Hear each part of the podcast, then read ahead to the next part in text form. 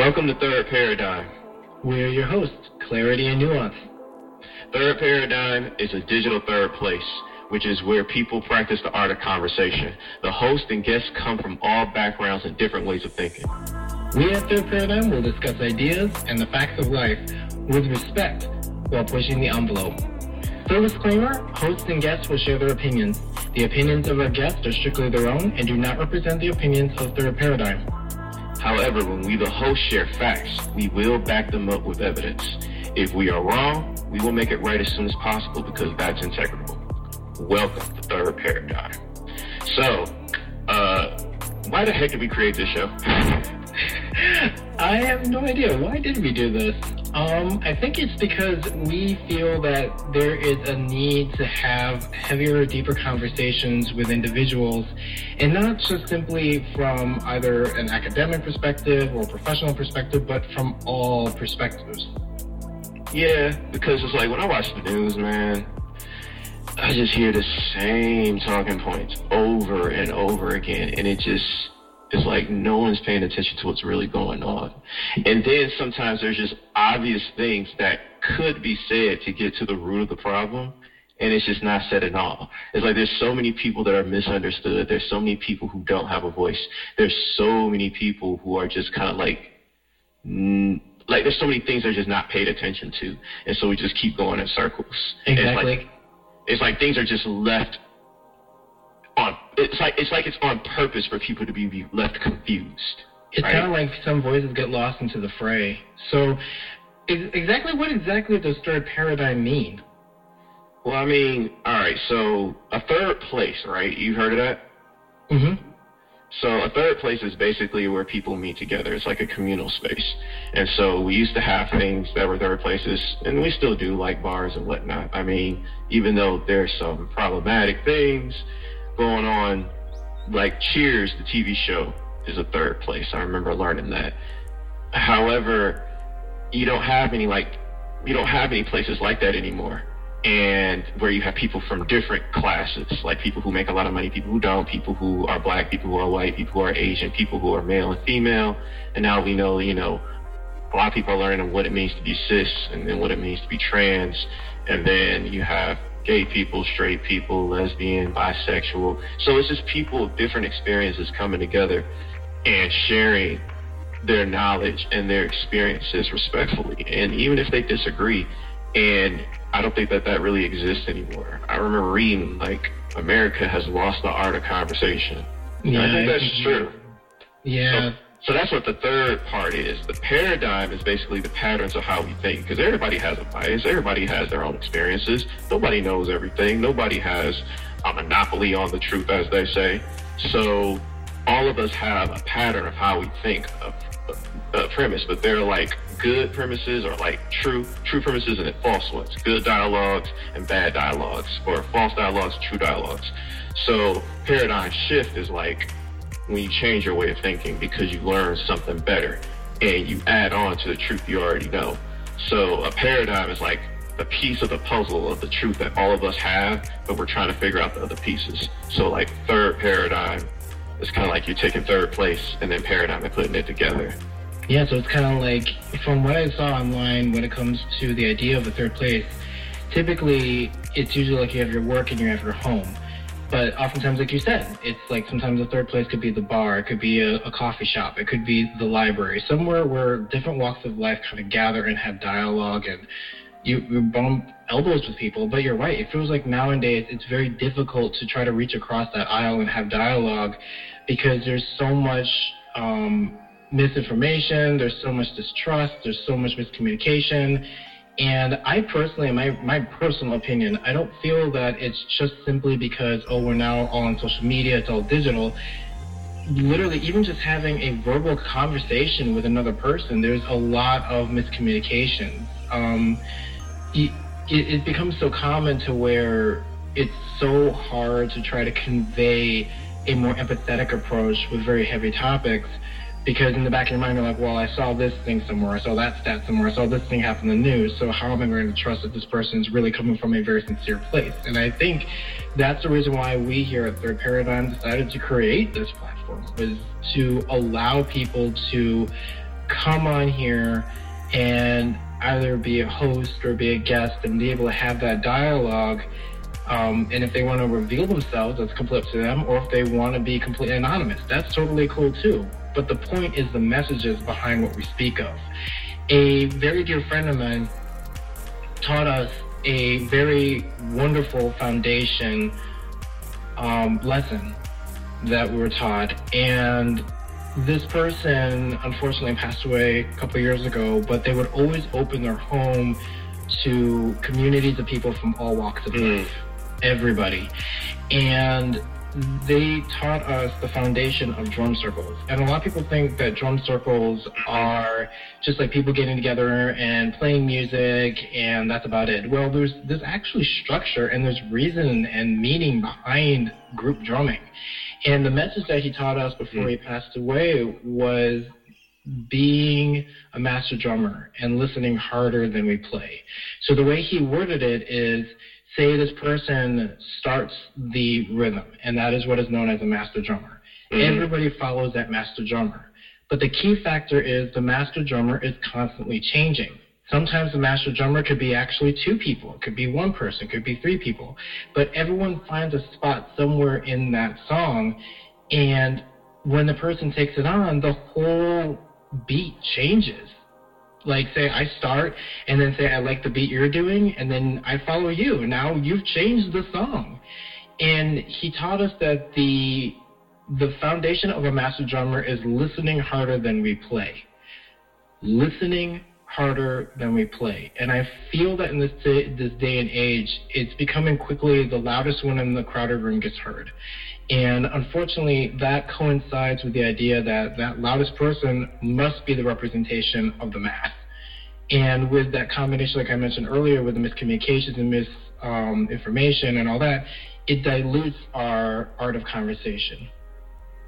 You know, you're absolutely right. And then when you're thinking about forces in our society that are not friendly, sometimes the best way is to hide out in the open, as they say. And so Mhm. if you're always focused on the loudest and you're trying to get everybody to be the loudest, what's important is not always what's said, but what's not said. And so Mhm. that person that's listening and not saying things has a lot of things to share or not share and a lot of power. And I think that when you talk about everybody blames the internet and social media, really it's just a reflection of society because um, Uh, here in America, and I'm sure it's in other countries too, possibly, you know, people, from my experience of just being here in America, and as you know, I, I see it as people are very lonely, Yeah. and people are more lonely in one society versus another that values that communal aspect, and just like the difference between living in a house versus living in an apartment or a dorm. Dorms can be very communal if you're in college, you know, but living in a house in a neighborhood, you can know your your neighbors. People still try to do the whole thing, sit out on the porch and watch the kids and whatnot. But an Mhm. apartment can be very isolated because you don't necessarily get to know all the people in your apartment complex. There's no reason to get to know everybody. Everybody can just go and do their own thing. And then before we even had the internet, I remember when people liked to be text more than having to actually talk on the phone. But then words can get lost in a text. So you could be trying to communicate with somebody and somebody gets offended because you said something and there's like not the full context of what's being said, like, oh, I didn't even mean it like that. So before we even had social media, there was this this dynamic of just trying not to be around people. And maybe it's the way our media or mainstream media is, where it's just we're always viewing our fellow neighbor as someone to be scared of or aware of. And I mean, there is danger, but just on a fundamental level, like they're the enemy and not things that actually have control over your environment, I think is why people are very isolated. So The mm-hmm. isolation online is really just a reflection of isolation that's in real life. And to kind of jump off on top of that, it really feels like in this day and age, and this is again just my perspective, it's not even just so much of isolation in the physical form, like you were mentioning about apartments and houses and all that.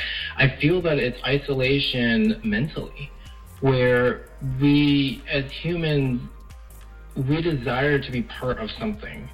Um, a really good friend of mine started using the phrase of the belongingness, that idea that you have found your group, you found your community.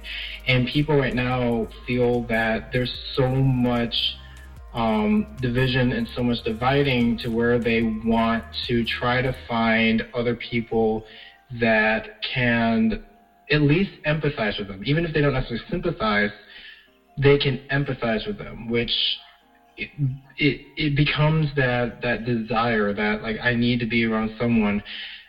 However, my per, again my personal perspective boils down to that saying of we do need to be more comfortable with being uncomfortable because one of the things I'm seeing from my perspective is that a lot of what we're seeing happening now is getting challenged of what we were taught. A lot of our own country's history is coming forward because we were taught from a very specific perspective.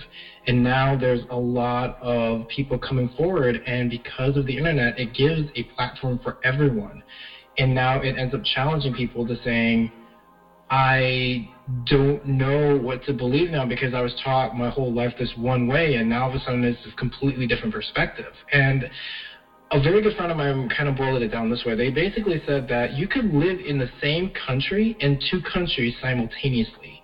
Yep. Meaning, for example, my perspective of America comes from the community that I come from. I mean, I, everyone is a product of their culture, their environment, all that. But say you come up to where I live, you're going to see a different America. Say I go down to where you live, a different America, different perspective. So when people say that we all live in the same exact country, that's not necessarily true because everyone has different experiences.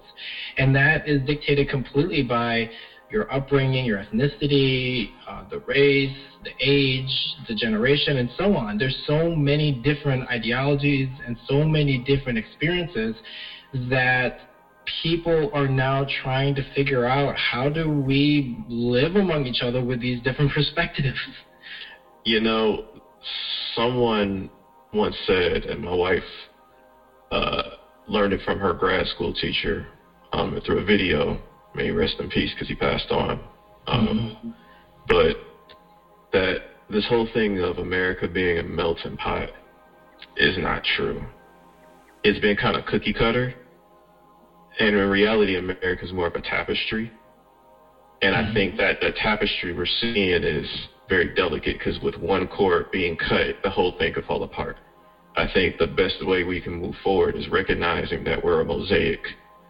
And a mosaic meaning that we do have our own stories, our own, you know, our own uh, cultures and whatnot. And that's okay to be different because you cannot really, you cannot really appreciate your similarities just trying to start out with your similarities. You have to acknowledge your differences, whether they be financial differences, cultural differences, gender, race, spiritual differences, you know, and that's okay to be different from one another.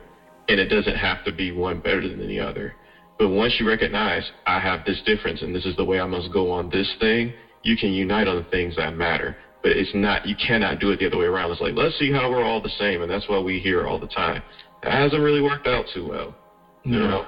And it's okay to be different and say, hey, this is different. It's, I mean, within one's own community, you know, you have people who are from the south and who are from the north, you know, or people who are from the city and who are from the rural area, and they could be the same race, they could be the same gender, they could be the same age, and they're so different but it's when you accept those differences that it's like, okay, we're a mosaic. And I think that it's good to be uncomfortable and it's good to be comfortable. Everybody talks about safe space, then they talk about brave space. And I'm like, the people who complain about people wanting safe spaces want a safe space themselves. Let's just keep it real. A church is a safe space, you know?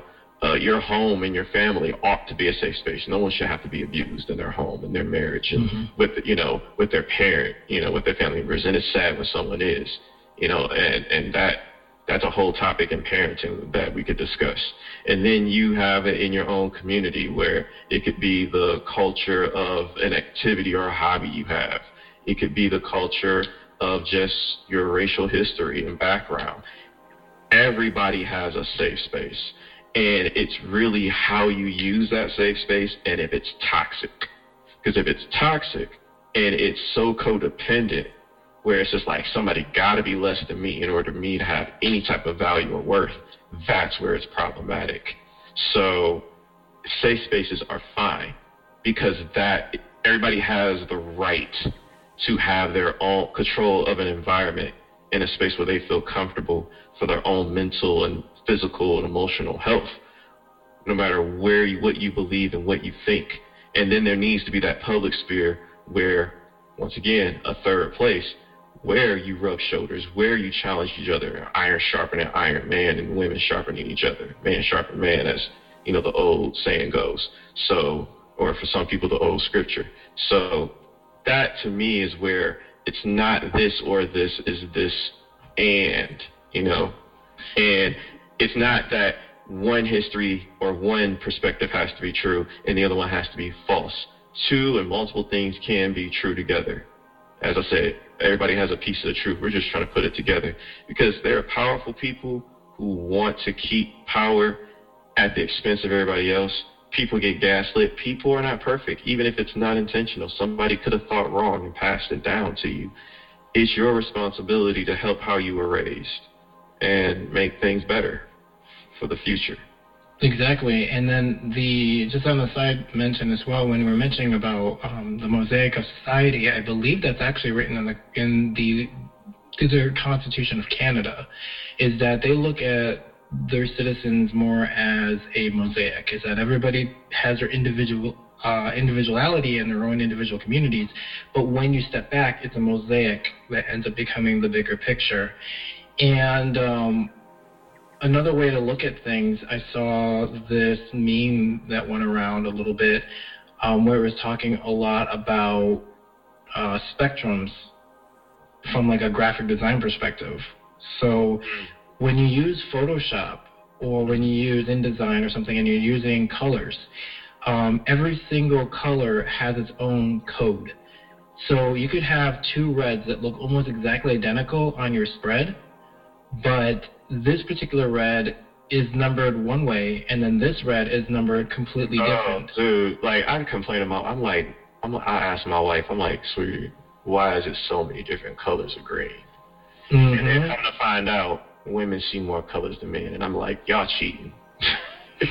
y'all cheating. Hey, they're the ones that invented all these colors because they see more of it.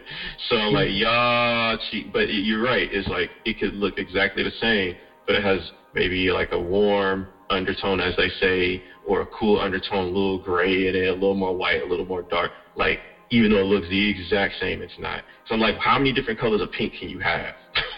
Yep, and you can have endless numbers. So, from a graphic design perspective, why does that matter? Well, it turns out that when it comes to the world of advertising, or from like um, I believe it's in like copyright law. Certain companies actually can legally own certain colors. Yeah, like how was it Susan B. Anthony? Like the the the the, the breast cancer, they like copyrighted that pink. You can't use that pink because it's theirs. So that's the idea. Is that when you look at people. Yeah. yeah, exactly. When you look at people, it really boils down to not really so much thing good or thing bad or person good or person bad.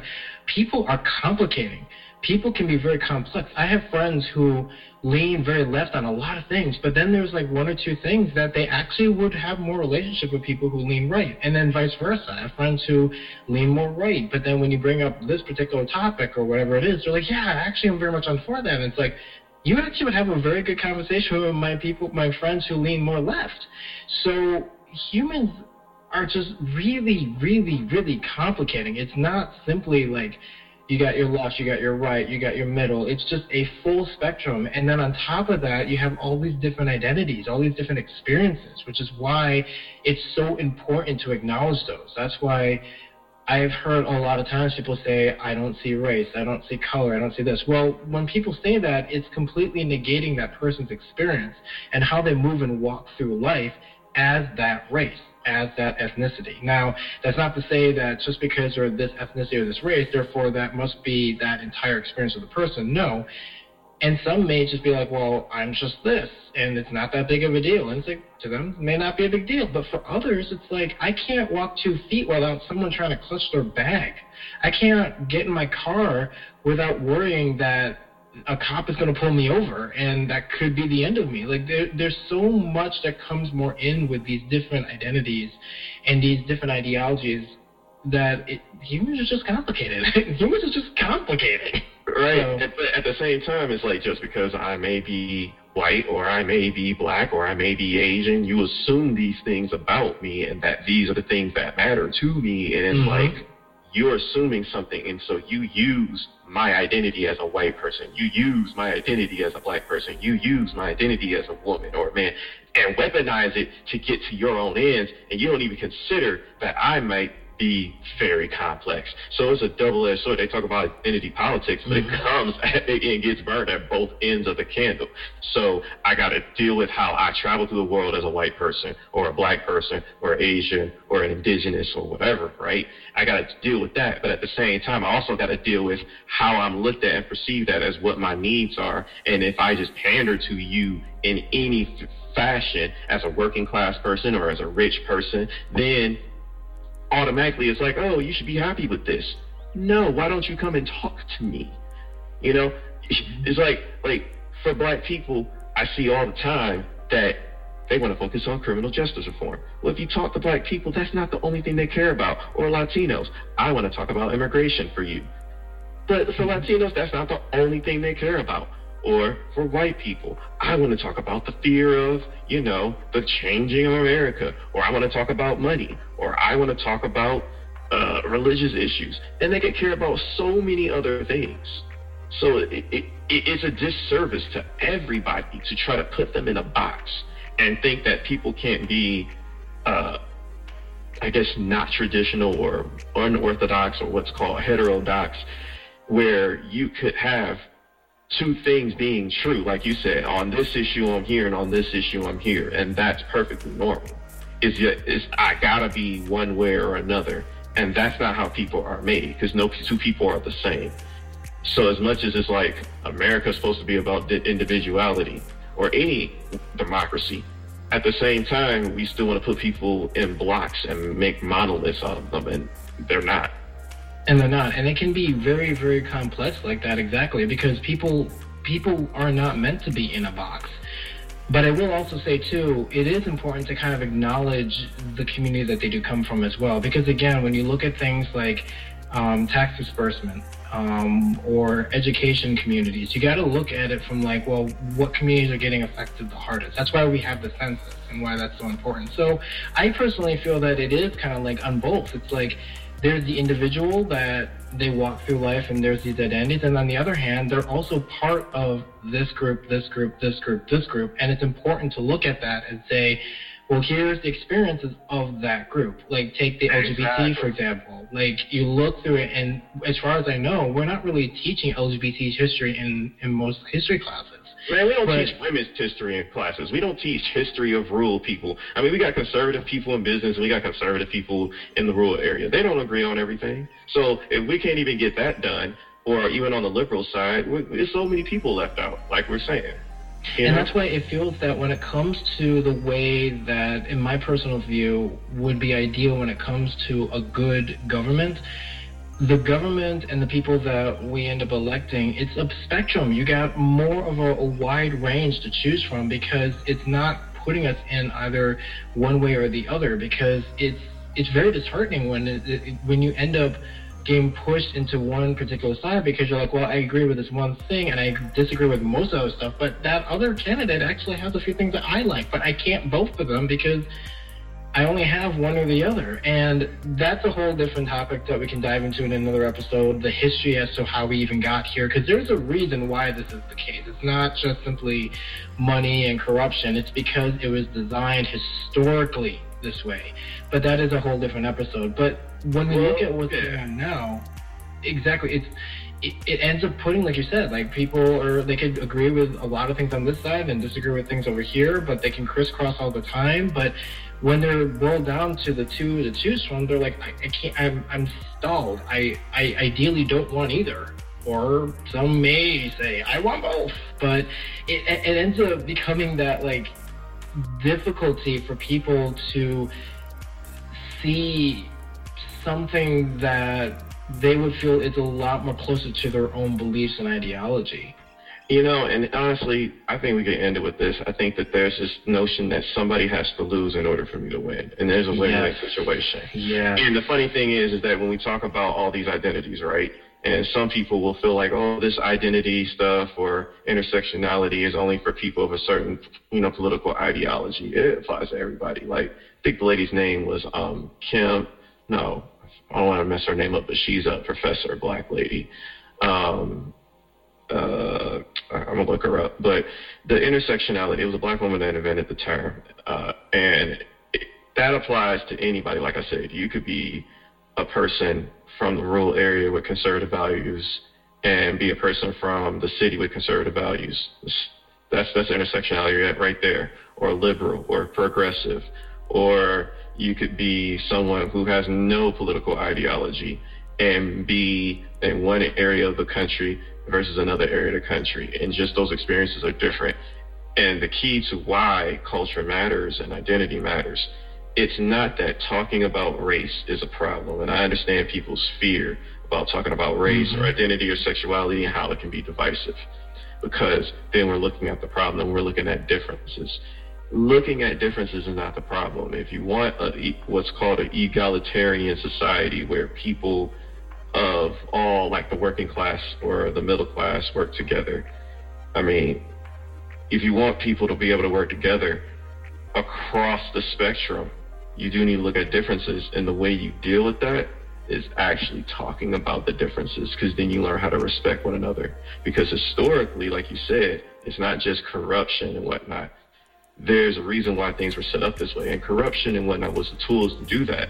But anytime there was a time in history, and I think that these are the unheard of stories that we can discuss and people who could tell us and live through it, there have been times where people across the spectrum always work together, like in the civil rights movement, from class to race to gender identity, from religion and all of that.